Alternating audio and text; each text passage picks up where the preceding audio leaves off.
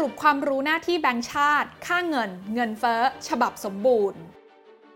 ทำไมอัตราแลกเปลี่ยนของแต่ละประเทศนั้น จึงผันผวนแตกต่างกัน ใครเป็นคนกำหนดอัตราแลกเปลี่ยนเหล่านั้น แล้วธนาคารกลางของแต่ละประเทศมีบทบาทอย่างไรกับเรื่องของอัตราแลกเปลี่ยน ตอนนี้นะคะเราจะเห็นว่าค่าเงินของหลาย ๆ ประเทศนั้นอ่อนค่าลงอย่างมากรวมไปถึงบ้านเราด้วยนะคะ หลายคนสงสัยค่ะว่าทำไมบางประเทศค่าเงินถึงผันผวน แต่ในขณะที่หลาย ๆ ประเทศเนี่ยนะคะ ค่าเงินของเขาแทบจะไม่เปลี่ยนแปลงเลย เพราะว่าเลือกที่จะเพ็กหรือว่าตรึงค่าเงินของตัวเองไว้กับสกุลเงินดอลลาร์สหรัฐ การปล่อยค่าเงินให้ลอยตัว หรือว่าตรึงค่าเงินไว้แบบไหนดีกว่ากันกันแน่ ลงทุนแมนจะเล่าให้ฟัง หากชื่นชอบเนื้อหาแบบนี้ แล้วก็อยากฟังความรู้ดีๆ แบบนี้นะคะ อย่าลืมกดไลค์กดแชร์ กดติดตาม แล้วก็กด subscribe ช่องทางของลงทุนแมนกันไว้ได้เลยค่ะ ขอต้อนรับเข้าสู่รายการลงทุนแมนจะเล่าให้ฟัง สนับสนุนโดย CTOA Organic Care นวัตกรรมสีทาภายในที่ปลอดภัยยิ่งขึ้น มาตรฐาน USDA สหรัฐอเมริกา ก่อนที่จะไปดูรายละเอียดทั้งหมดนั้นนะคะ เราควรมาเข้าใจกันก่อนค่ะว่า บทบาทของธนาคารกลางแต่ละประเทศนั้น จัดตั้งขึ้นมาเพื่ออะไร และเขามีเป้าหมายอะไร พูดถึงเป้าหมายกันก่อนนะคะ เป้าหมายของธนาคารกลางแต่ละประเทศนั้นเกิดขึ้นเพื่อ 2 อย่างค่ะ อย่างแรกก็คือเพื่อให้เศรษฐกิจในประเทศนั้นดีขึ้นนะคะ ส่วนที่ 2 ก็คือเพื่อรักษาเสถียรภาพทางเศรษฐกิจการเงินของประเทศนั้นๆ ซึ่งทั้ง 2อย่างนี้วัดผลได้จากอะไรบ้าง ก็วัดจากตัวเลขการเติบโตของ GDP ในประเทศ วัดจากการมีเสถียรภาพด้านราคาสินค้าในประเทศ และส่วนสุดท้ายที่เขาใช้วัดกันบ่อยๆ ก็คือเรื่องของอัตราการว่างงานของคนในประเทศนั่นเอง แต่การที่จะไปถึงเป้าหมายสูงสุด อย่างที่ได้เล่าไปเมื่อสักครู่นี้เนี่ยนะคะ ธนาคารกลางของแต่ละประเทศนั้นก็จะมีการกำหนดนะคะ เป้าหมายขั้นกลางด้านนโยบายการเงิน ตัวอย่างเช่น เป้าหมายเรื่องของค่าเงิน เป้าหมายเรื่องเงินเฟ้อ เป้าหมายด้านปริมาณเงินนะคะ ซึ่งแต่ละประเทศนั้นจะเลือกเป้าหมายแบบไหนก็ขึ้นอยู่กับบริบทของแต่ละประเทศนั้นๆ โดยวิธีปฏิบัติของธนาคารกลางแต่ละประเทศนะคะ ก็จะเริ่มจากการปรับอัตราดอกเบี้ยนโยบายขึ้นและลงให้เป็นไปตามเป้าหมายขั้นกลาง ด้านนโยบายการเงินที่เขากำหนดกันเอาไว้ตั้งแต่แรกค่ะ ยกตัวอย่างนะคะ อย่างบางประเทศเนี่ยเลือกที่จะใช้เป้าหมายด้านเงินเฟ้อหรือว่า inflation targeting ที่เราเห็นกันในหน้าข่าว สิ่งที่จะเกิดขึ้นก็คือ หากเมื่อไหร่ที่เงินเฟ้ออยู่ในระดับที่สูงนะคะ ทางธนาคารกลางเนี่ยก็จะ ทำหน้าที่ในการปรับอัตราดอกเบี้ยนโยบายขึ้น เพื่อที่จะกดให้เรื่องของเงินเฟ้อเนี่ยนะคะ ลงมาอยู่ในกรอบนะคะ ที่กำหนดไว้ตั้งแต่แรก ซึ่งการทำแบบนี้เนี่ยนะคะก็เพื่อที่จะหวังผลค่ะว่า เมื่อเงินเฟ้อนั้นลงมาอยู่ในกรอบแล้วเนี่ยนะคะ ก็จะส่งผลให้เศรษฐกิจในประเทศนั้นๆเนี่ยมีเสถียรภาพมากขึ้น แล้วก็เกิดการเติบโตอย่างยั่งยืนมากขึ้นนั่นเอง แล้วรู้หรือไม่คะว่าในช่วงแรกเริ่มนะคะ ธนาคารกลางในหลาย ๆ ประเทศเนี่ยเขาไม่ได้นิยมในการเลือกเป้าหมาย ด้านเงินเฟ้อเป็นตัวหลักนะคะ แต่ส่วนใหญ่นั้นมักจะไปเลือกการตั้งเป้าหมายด้านอัตราแลกเปลี่ยน หรือที่เรียกกันว่า exchange rate targeting ค่ะซึ่งเป้าหมายด้านอัตราแลกเปลี่ยนหรือว่า exchange rate targeting เนี่ยนะคะก็ทำได้หลายวิธีค่ะ วิธีแรกที่เราเห็นกันบ่อยๆ ก็คือเรื่องของการซิกซ์หรือว่า peg นะคะ นั่นก็หมายความว่าการตรึงค่าเงินของประเทศนั้นๆ ไว้กับสกุลใดสกุลหนึ่งเลย อย่างประเทศไทยเนี่ยเราเคยใช้วิธีนี้ก่อนวิกฤตต้มยำกุ้งนะคะ ในตอนนั้นเนี่ยนะคะเราเลือกที่จะตรึงค่าเงินบาทไว้กับดอลลาร์สหรัฐนั่นเอง อันที่ 2 ก็คือ manage fix นะคะ วิธีนี้เนี่ยจะเป็นการบริหารค่าเงินนะคะ ให้ผูกกับสกุลใดสกุลหนึ่ง แต่ว่าไม่ได้ฟิกตายตัวนะคะ เป็นการให้ค่าเงินนั้นเคลื่อนไหวอยู่ในกรอบตามที่กำหนดเอาไว้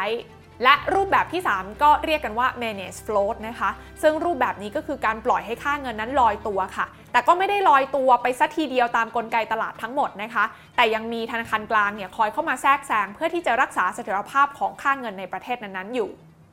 ซึ่งถ้าถามว่าแล้วประเทศไหนเหมาะกับวิธีการจัดการแบบไหนนะคะ ก็ต้องบอกว่าประเทศที่เหมาะกับวิธีที่จะเลือกตรึงค่าเงินหรือว่าฟิกหรือเพ็กค่าเงินของตัวเองไว้กับสกุลใดสกุลหนึ่งเนี่ยก็จะเหมาะกับประเทศที่มีการกู้เงินนะคะ จากต่างประเทศมาเป็นจำนวนมาก ประเทศที่มีการส่งออกมากๆ หรือว่าประเทศที่เป็นเมืองท่านะคะ เพราะประเทศเหล่านี้เนี่ยเวลาที่มีการฟิกสกุลเงินของตัวเองกับค่าเงินใดค่าเงินหนึ่งแล้วเนี่ยนะคะ จะทำให้เกิดการบริหารจัดการได้ง่าย และความผันผวนจากอัตราแลกเปลี่ยนที่จะมากระทบกับเศรษฐกิจภาพรวมของประเทศเนี่ยก็จะน้อยลง แต่การเลือกที่จะตรึงค่าเงินไว้เนี่ยนะคะ ประเทศนั้นๆเนี่ยจะต้องมีวินัยในการกำหนดอัตราดอกเบี้ย ให้สอดคล้องกับสกุลเงินที่เราอ้างอิง เพื่อไม่ให้เกิดปัญหา impossible trinity นะคะ ซึ่งหลายคนอาจจะงงว่าคำนี้แปลว่าอะไร ลงทุนแมนเคยเขียนไว้อย่างละเอียดแล้วลองกลับไปเซิร์ชอ่านกันได้ค่ะ รวมไปถึงประเทศนั้นๆเนี่ยนะคะก็จำเป็นต้องมีเงินทุนสำรองในประเทศค่อนข้างสูงนะคะ เพื่อที่จะไว้ใช้สร้างความน่าเชื่อถือในการแลกเปลี่ยนสกุลเงินนะคะ ไม่เช่นนั้นแล้วเนี่ยอาจจะกลายเป็นช่องโหว่ให้ถูกโจมตีค่าเงินได้ดังนั้นนะคะการเลือกใช้เป้าหมายทางการเงินขั้นกลาง อย่างตัวของเป้าหมายด้านอัตราแลกเปลี่ยนหรือว่า exchange rate targeting เนี่ยก็จะไม่เหมาะเลยนะคะ กับประเทศที่ไม่มีวินัยแล้วก็ไม่มีความโปร่งใส ซึ่งในอดีตที่ผ่านมาเนี่ยก็มีหลายประเทศเหมือนกันนะคะ ที่เลือกใช้วิธีนี้แล้วก็มีปัญหา อย่างเช่น ประเทศในแถบเอเชียตะวันออกเฉียงใต้หลาย ๆ ประเทศช่วงเกิดวิกฤตต้มยำกุ้ง ก็เจอกับปัญหานี้นะคะ รวมไปถึงอย่างเร็วๆนี้เนี่ยเวเนซุเอลาเองนะคะ ก็มีปัญหานี้เช่นเดียวกัน เพราะว่าใช้นโยบายใช้จ่ายเกินตัวกับนโยบายประชานิยมของเขา หรือแม้กระทั่งกรีซเองในอดีตนะคะที่มีปัญหาเรื่องของการก่อหนี้เกินตัวเมื่อหันมาใช้สกุลเงินยูโร ดังนั้นนะคะฟังมาถึงตรงนี้ก็จะเห็นว่า exchange rate targeting นั้นมีความเสี่ยงมากกว่าค่ะ ที่จะทำให้เป้าหมายสูงสุดทางเศรษฐกิจนั้นอาจจะไม่บรรลุก็ได้เหมือนกันนะคะ เพราะว่าการที่เราจะคงเป้าหมายขั้นกลางด้านอัตราแลกเปลี่ยนให้ได้เนี่ยแต่ละประเทศนั้นจำเป็นที่จะต้องใช้เงินทุนจำนวนมาก เพื่อที่จะมาพยุงให้อัตราแลกเปลี่ยนของประเทศตัวเองนั้นคงที่ให้ได้มากที่สุด ดังนั้นนะคะหลังเกิดวิกฤตต้มยำกุ้งในปี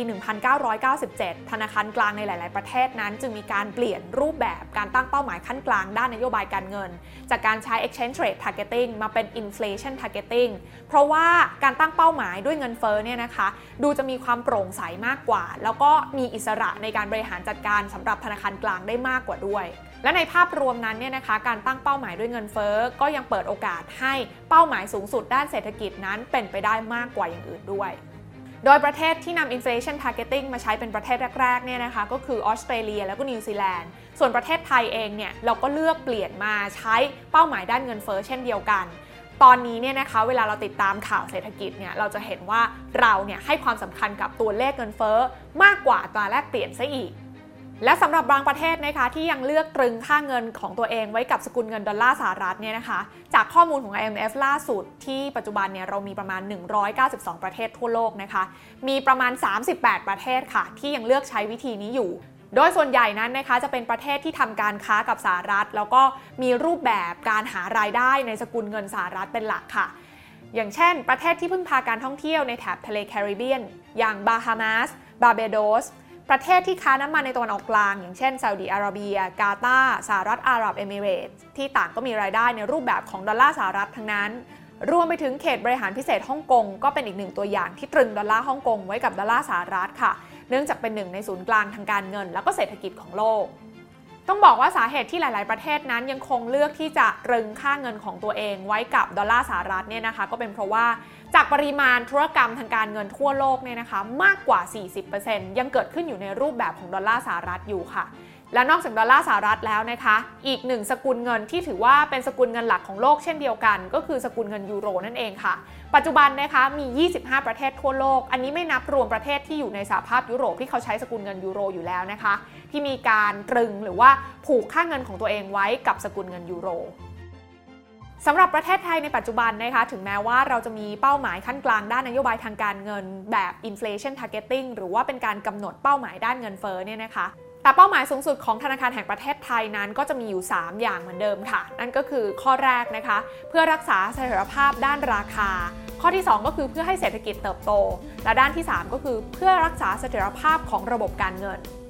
ส่วนในด้านอัตราแลกเปลี่ยนนะคะ ประเทศไทยนั้นก็ยังเลือกใช้วิธี manage float ก็คือปล่อยให้ค่าเงินนั้นลอยตัวอยู่ในกรอบนะคะ ควบคู่ไปกับการใช้ inflation targeting ค่ะ ซึ่งการใช้วิธีการบริหารจัดการราแลกเปลี่ยนแบบนี้เนี่ยนะคะ ไม่ได้ปล่อยให้ค่าเงินบาทนั้นเป็นไปตามกลไกตลาดแบบ 100%ค่ะ แต่ว่าทางธนาคารแห่งประเทศไทยนั้นจะเข้ามาแทรกแซงในจังหวะเวลาที่ค่าเงินบาทนั้นมีการแข่งค่า หรือว่าอ่อนค่าเร็วในระยะเวลาอันสั้น เพื่อให้ระบบการเงินของประเทศไทยนั้นมีเสถียรภาพ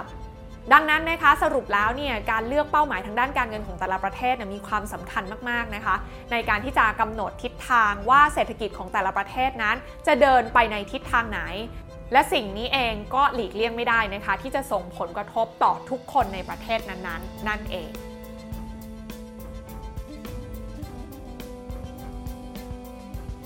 สนับสนุนโดย CTOA Organic Care นวัตกรรมสีทาภายในที่ปลอดภัยยิ่งขึ้น มาตรฐาน USBA สหรัฐอเมริกา การลงทุนในความรู้ไม่มีความเสี่ยง ผู้ลงทุนควรกดติดตามลงทุนแมนได้ในทุกช่องทาง เริ่มจาก Subscribe และกดกระดิ่งช่อง YouTube ของลงทุนแมนไว้ ตอนนี้เลย